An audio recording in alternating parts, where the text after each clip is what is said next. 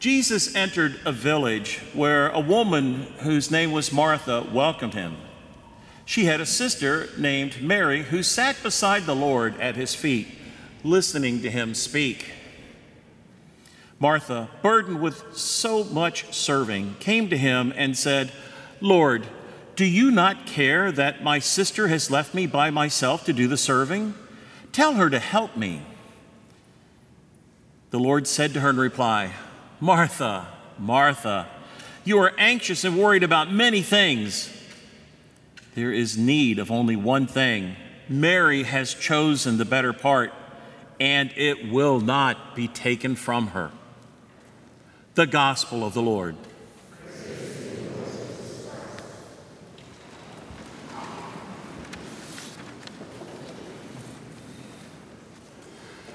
Well, good morning, everyone. My name is Deacon Walt Skinner. I'm your new old deacon, or maybe your old new deacon. Either way, I'm old and I'm new.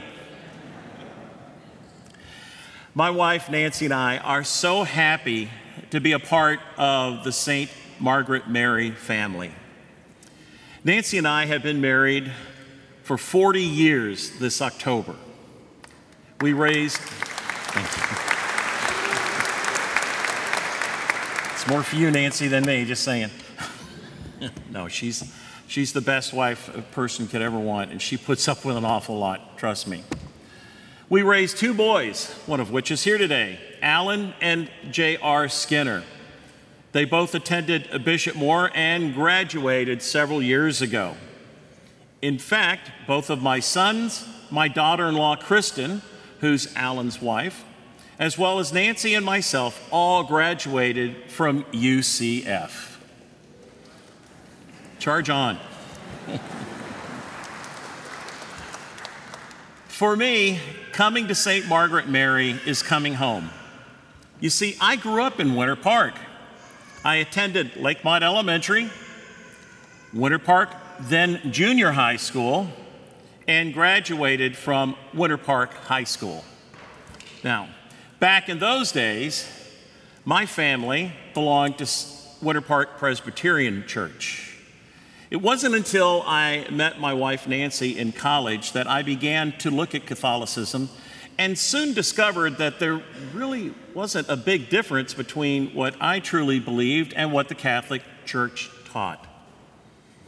Now, a fun fact for you is that Deacon Bill Timmons and I were two of the first youth ministers in our diocese. I was at Annunciation, and Deacon Bill and a good friend of ours, John Joyce, they were co directors at St. Mary Magdalene. And we're still good friends to this day. Another fun factoid that I'll share with you is that a person who's on your staff today was a part of my youth ministry days way back in the day Lisa Weiss. We accepted infants back then. In 2004, I was ordained a deacon on June 12th by then Bishop Norbert Dorsey and was assigned to Annunciation as their first deacon. Then in 2009, Bishop Wenski saw a need at a nearby parish for a deacon. I was approached and accepted the offer to move to Nativity Catholic Church, where there was only one priest and a part time deacon. I served at Nativity for just over 13 years. And I have to tell you, I loved that community. And it was a very difficult decision for my wife and I to leave Nativity and request an assignment to St. Margaret Mary. I made this request because after over 35 years in sales, I left the industry behind and a little over two years ago became a hospital chaplain. I currently serve at Advent Health Orlando, that's the one off of Rollins, as well as Arnold and Winnie Palmer Hospital. Now, since I live near the Altamonte Springs Maitland City line, I was driving an extra 20 miles a day to Nativity whenever I brought Holy Communion to the hospital. This became very costly when you consider our current gasoline prices and factor in the fact that I drive a big black Ram pickup truck. As a member of St. Margaret Mary, I'm now able to bring communion to patients just by stopping by here on my way to the hospital.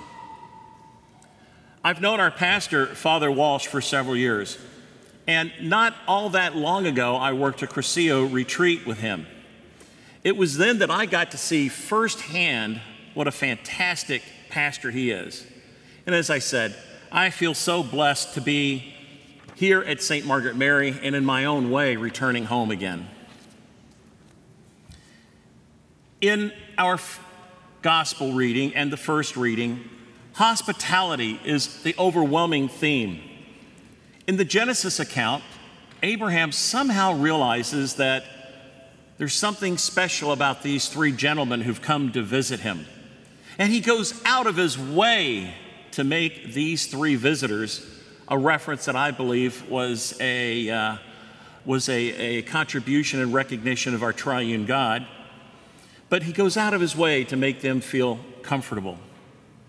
You'll notice he doesn't order his servants to wait on the Almighty, he himself does it thereby giving his complete and undivided attention to our Lord and assuring that our Lord was comfortable and well taken care of. Now, in Luke's gospel, Jesus has come to visit Martha and Mary. You know, in some ways, I wonder if perhaps Mary wanted to high five someone when Jesus told Martha no, when she asked him to have Mary help her. My friends, Mary wasn't lazy. She was captivated by the Lord. In their own way, both Martha and Mary were being hospitable to Jesus. Martha, very much like Abraham, wanted everything, every little detail to be perfect. Now, while she may not have fully realized yet who Jesus was, she obviously wanted to make sure that he was comfortable and well taken care of. This is what I like to call the hospitality of action, taking care of another's needs in a hospitable way. Likewise, Mary took time to give Jesus her undivided attention. By doing so, she was giving Jesus attention and especially attention to the Word of God. And that was not going to be taken away from her. Her response is what I like to refer to as the hospitality of contemplation. Now, Abraham, Martha, and Mary all showed hospitality to the Lord. The challenge for you and I, I believe, is to look inwardly and ask ourselves the question how am I hospitable to the Lord?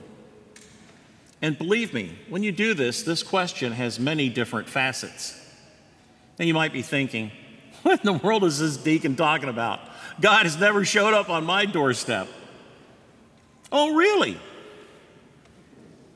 Ever heard the scripture where Jesus says, Whatever you did for the least of my brethren, you did for me? This is the hospitality of action, caring for our brothers and sisters, loving our neighbors as ourselves. What have you done recently to show hospitality to someone? And believe me, it doesn't have to be anything outstanding like preparing three measures of fine flour or preparing a tender choice steer. What about something simple like holding the door for someone? How about greeting someone as you walk by to them by saying something profound like, hello? You see, ultimately, what I'm calling the hospitality of action is nothing really more than loving your neighbor as yourself.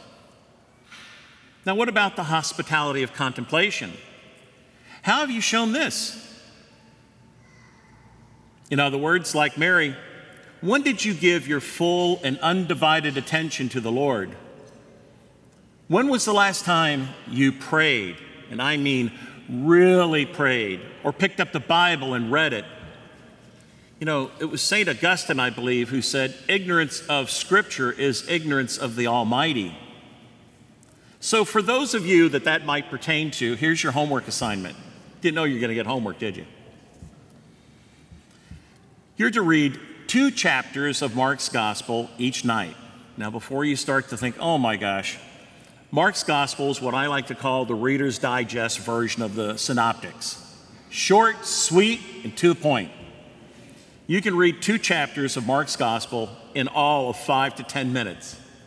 And I suggest you do this by starting out with perhaps a short prayer, asking God to open your heart, your mind, and your soul to the scriptures that you're about to read. Then, close your time simply by thanking God for the graces and blessings that you've received. You see, like Mary, we need to give our undivided attention to Jesus. We can do this through prayer and the scriptures. The reality is, when we do this, we begin to love God with our total being. Each of us need to take time in our hectic schedules to try to do this daily.